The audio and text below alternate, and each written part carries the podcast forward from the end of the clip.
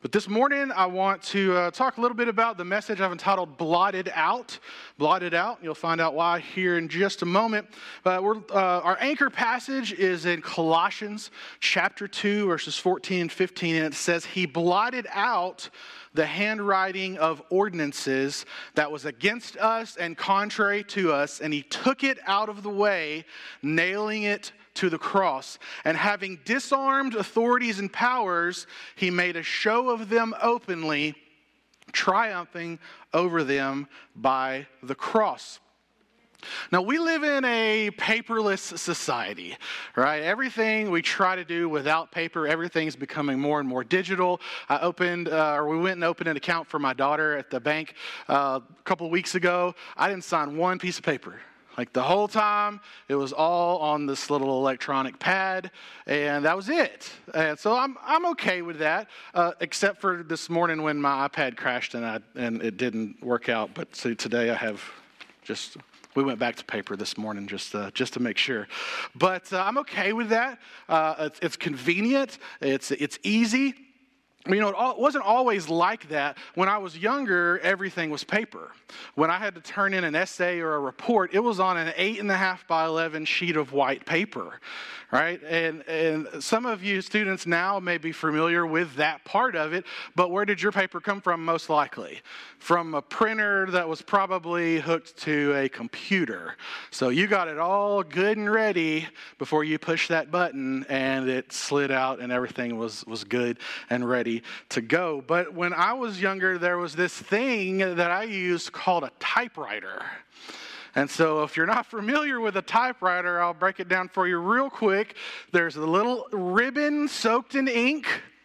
And there's these little metal arms with a letter imprinted on it, and you push the button with the letter on it, and it swings up and hits that paper and makes the mark on that white paper. Right? It's loud, it's violent, it sounds like there's a woodpecker in your dining room if you're a good typist. I never was a really good typist, um, but, uh, but that's what it sounded like. Some, some were fortunate in my time to have a word processor, and you know, you had the little green screen you could type the letters on and then push the button, but it would still type, but just like pow, pow, pow, pow, pow, pow, pow. It was just loud and, and, and crazy, right? So once the dust settled, though, we still had this nice paper that we could turn in, but besides the violence and the noise of that typewriter or word processor, um, they all had a significant flaw. Once that letter, word, sentence was printed on that paper, it was a done deal.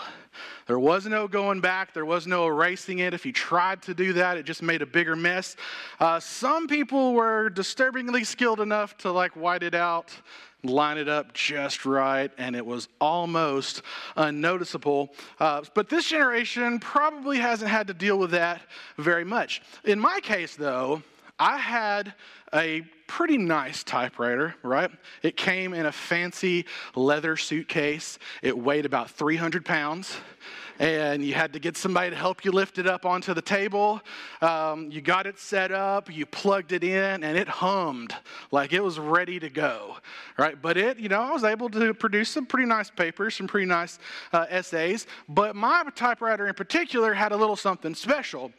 Instead of just the ink ribbon, it had what we called correctional tape in it.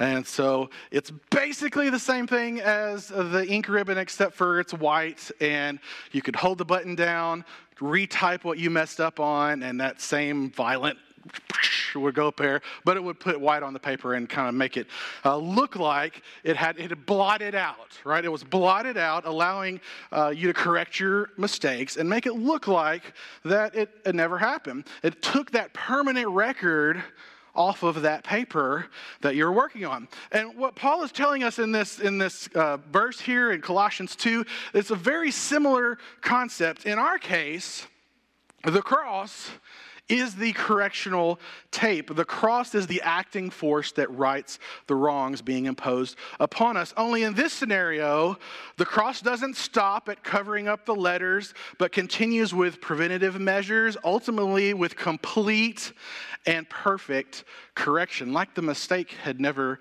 been made in the first place.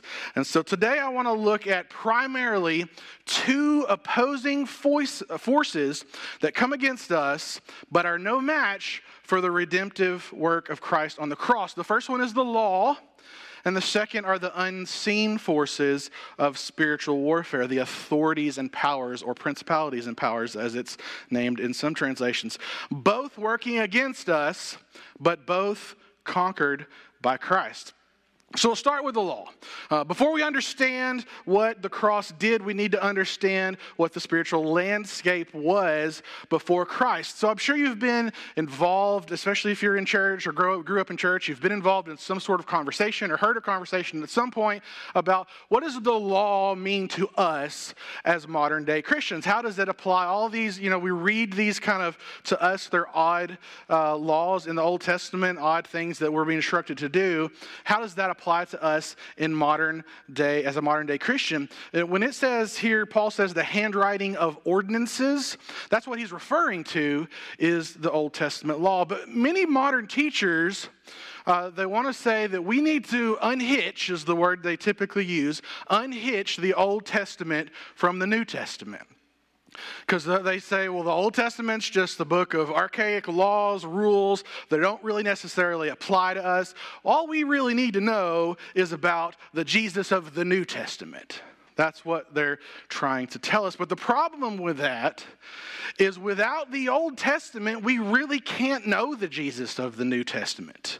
Uh, the problem with that is uh, without the Old Testament law, we can't really understand what sin is. And without understanding the Old Covenant, we can't really understand the New Covenant or why we need it, or much less the power it holds. Now, 1 Corinthians 15 56 says, The sting of death is sin, and the strength of sin is the law. If we connect the dots, law leads to death. By itself, the law really doesn't have much meaning. It's not good or bad, but when it's connected with the sin and that sin factor, death is the only possible outcome. The law exposes our sin, the law points a stern finger at our failures, the law constantly reminds us that we don't add up and really never will.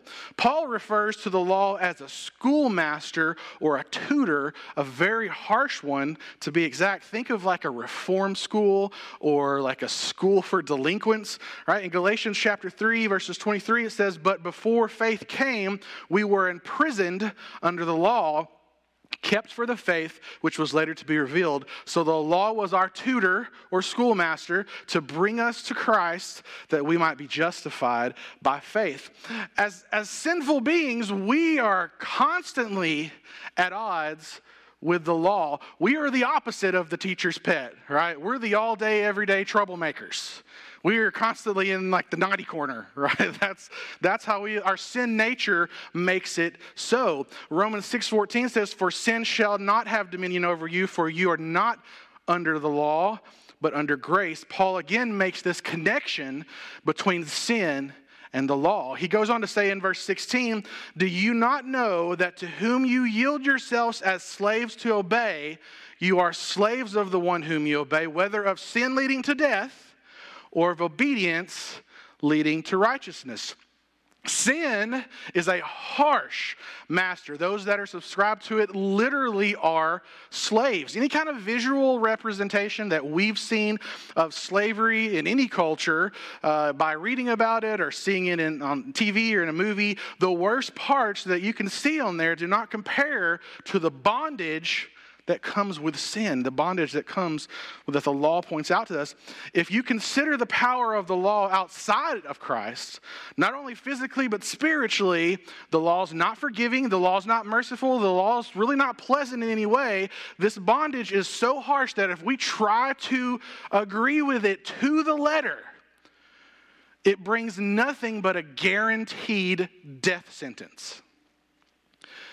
Romans 6:23, the first part of that verse says, For the wages of sin is death. It's what I'm due, it's what I've owed. If I've worked a job and I deserve wages, that's what I'm getting because of what I've done. It's not unfair, it's actually quite just.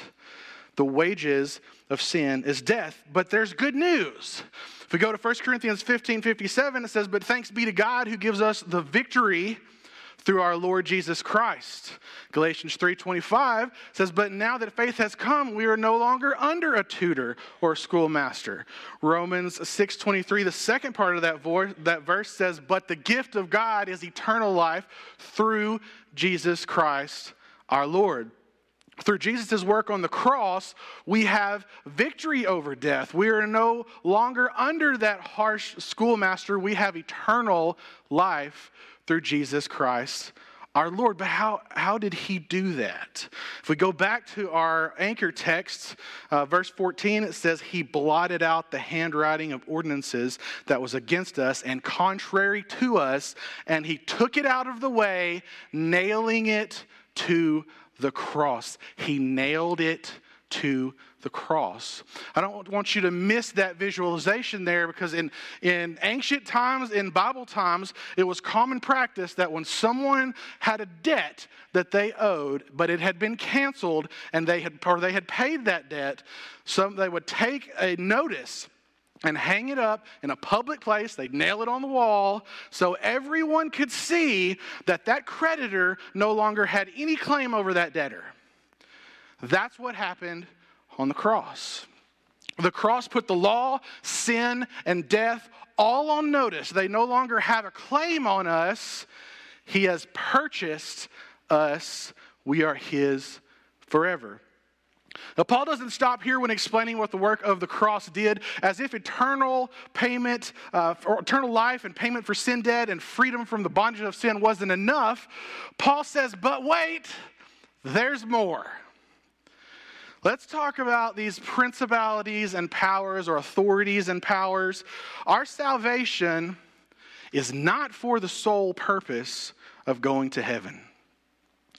That is an amazing benefit of being redeemed by the blood of Christ, but if that were it, if that were the only reason we were saved, as soon as we accepted Christ, we'd be gone, right? Straight up.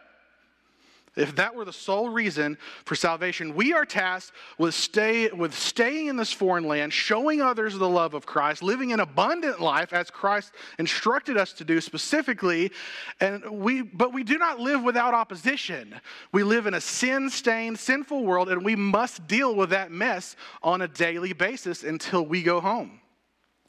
Ephesians chapter 6, verse 12 says, For our fight is not against flesh and blood, but against principalities, against powers, against rulers, the darkness of this world, and against spiritual forces of evil in the heavenly places. Our enemies are not the people that oppose our viewpoints. They're not the people that don't believe in God.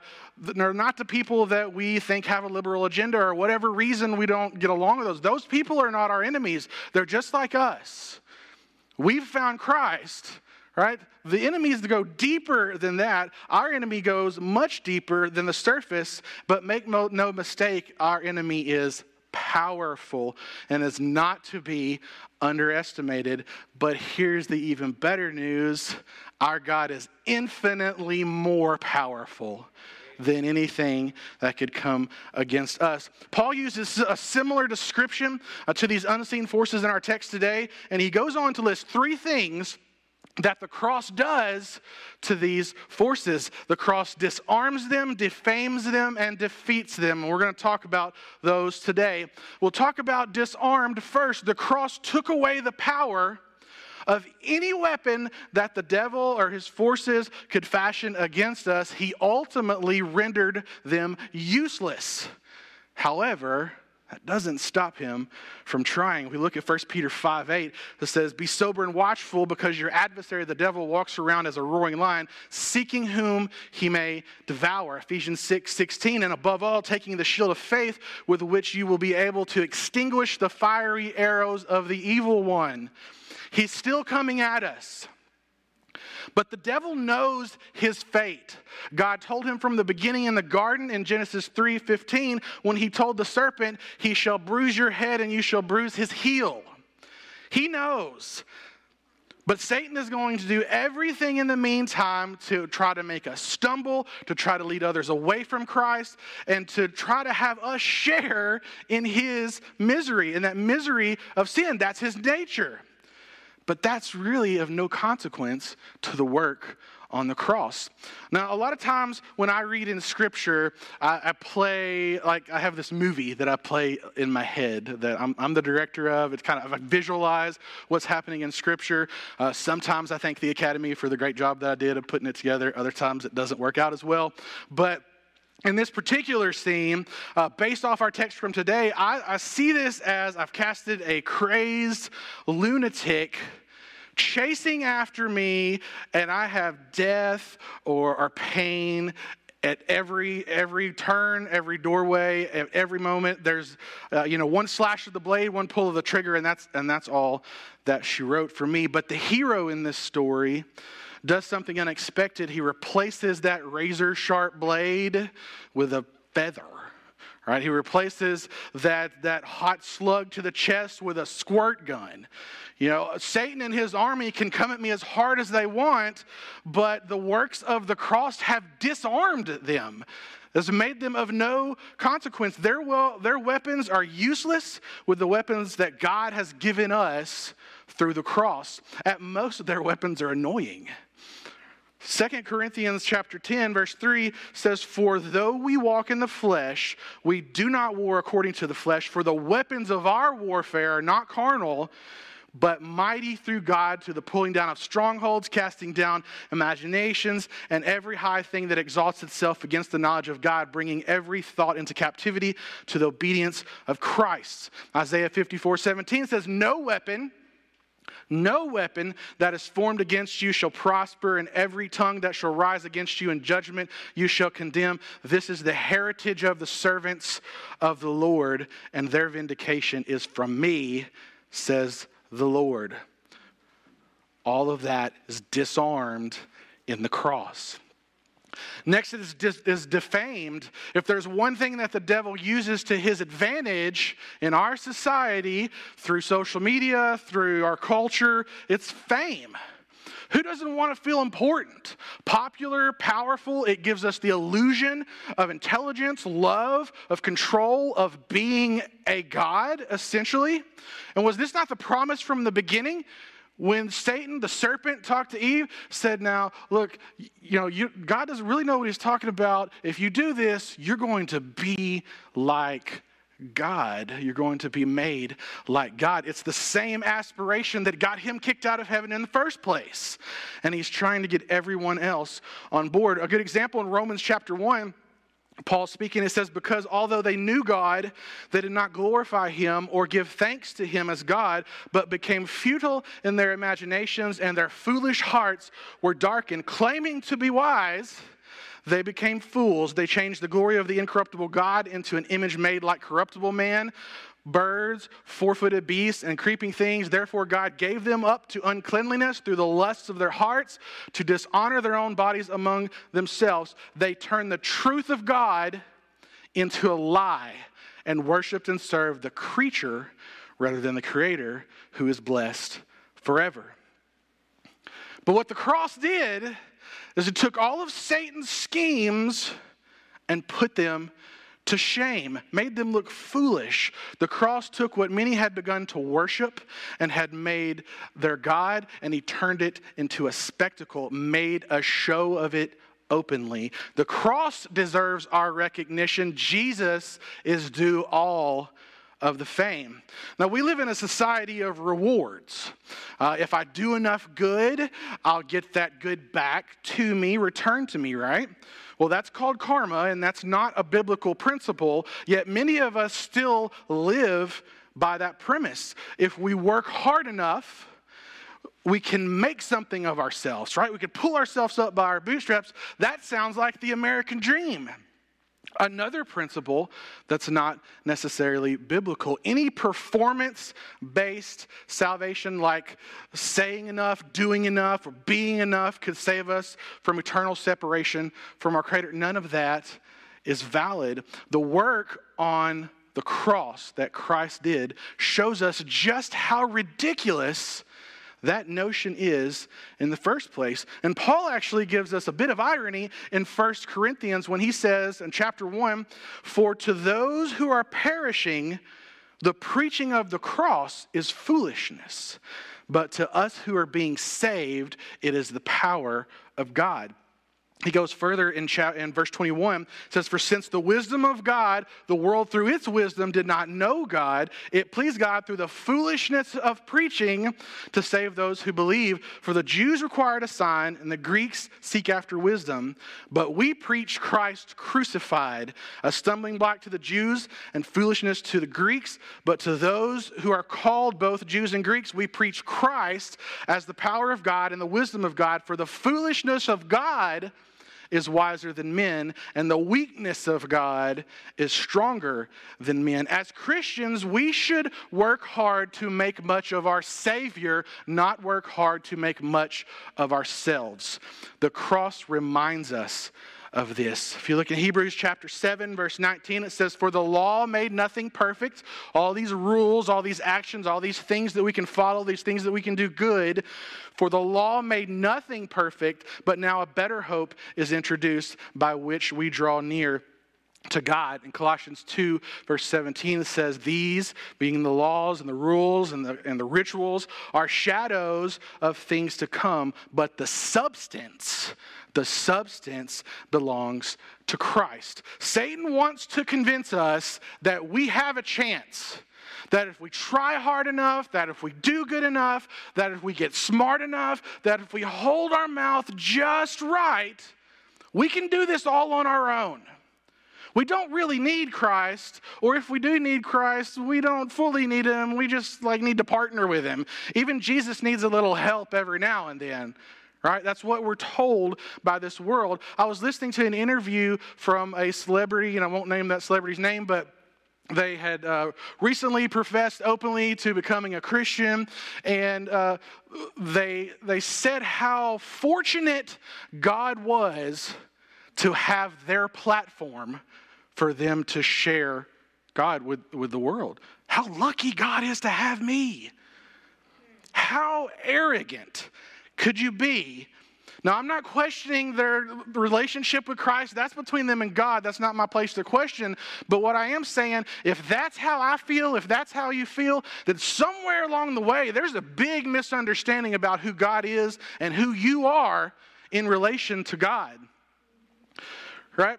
God does not need us to make him famous. The fame that he has was all displayed as Jesus hung on the cross. John chapter 12, verse 32 says, If I be lifted up from the earth, I will draw all men to myself. He doesn't need our help to become famous. At the cross, any who thought they could do the job, any who thought they could pay the price, any who thought they could somehow fulfill that requirement, our text says he made a show of them openly. Any fame they thought they had or deserved completely disappeared at the cross. Lastly, the cross defeated Lastly, our text says the cross triumphed over them. These principalities or authorities and powers represent everything in opposition to the work of the cross. Satan, his army, sin, death, all are working in one accord to derail our faith. The journey will be difficult. Make no mistake, you must realize that we are traveling as foreigners. We are traveling as foreigners, sojourners, and the locals are not our allies. We are traveling through hostile territory. But the good news is, once we're on that train, there is nothing that can stop it from reaching its destination. Romans 8, 38 and 39, one of my favorite passages, says, For I am persuaded that neither death nor life, neither angels nor principalities and powers, neither things present nor things to come, neither height nor depth nor any other created thing shall be able to separate us from the love of God which is in Christ Jesus our Lord. That about covers it all, right? Anything that's coming against us or coming against the cross is going to fall into one of those categories shall, be, shall not be able to separate us from the love of God, which is in Christ our Lord. The power running that engine is the gospel of Jesus Christ, the redemptive work that he did on the cross. If we look at Romans 1:16, it says, "For I am not ashamed of the gospel of Christ, for it is the power of God for salvation to anyone who believes, to the Jew first, and also to the Greek." Now, through the cross, death itself was defeated. If we look in 1 Corinthians chapter 15, starting with verse 24, it says, Then comes the end when he will deliver up the kingdom to God the Father, when he puts an end to all rule of authority and power. There's that phrase again.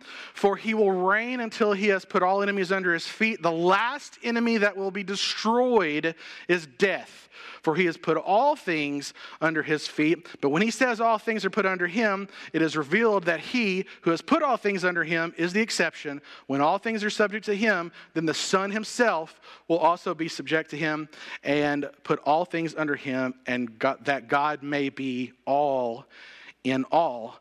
Through the cross, Satan himself is defeated. Let's fast forward a little bit into Revelation chapter 20. It says, When the thousand years are ended, Satan will be set free from his prison and will go out to deceive the nations which are in the four corners of the earth, Gog and Magog, to gather them for a battle. Their number is like the sand of the sea. They traveled the breadth of the earth and surrounded the camp of the saints and the beloved city. So he's gathered all of these forces, all more than we can imagine. But here's what happens. But fire fire came down from God out of heaven and devoured them. Done. Devoured. The devil who deceived them was cast into the lake of fire and brimstone where the beast and the false prophet were, and they were tormented day and night forever and ever. The world may throw a lot of things at us. It may seem unbearable at times, but praise be to God, by the cross we have overcome. First John chapter 4, starting with verse, excuse me, chapter 5, starting with verse 4, says, For whoever is born of God overcomes the world, and the victory that overcomes the world is our faith. Who is it that overcomes the world but the one who believes that Jesus is the Son of God? We have complete and total victory in the cross. Christ not only washed away our sins completely, no longer holding them to our account, but he completely demolished anything or anyone that would war against us. All that mean us eternal harm are demolished. The cross not only won every single battle, but the cross won the war, and not by a little, but by a landslide. If we look at back at our anchor text in Colossians chapter 2, it says, He blotted out the handwriting of ordinances that was against us and contrary to us and took it out of the way, nailing it to the cross. And having disarmed authorities and powers, he made a show of them openly, triumphing over them by the cross. Romans 8:31 says, "What then shall we say to these things? If God be for us, who can be against us?" So if you ever wondered is is God truly for me? Does God really love me? Then why is this life so hard? Why do I struggle so much? Why is it hard to get up some mornings? Why does my family die? Why, does, why do things hurt? If God's for us, why do these things happen? If you want the answer to that, You lift up your eyes and you look at the cross. That is the answer for everything. Look to the cross. Let's pray.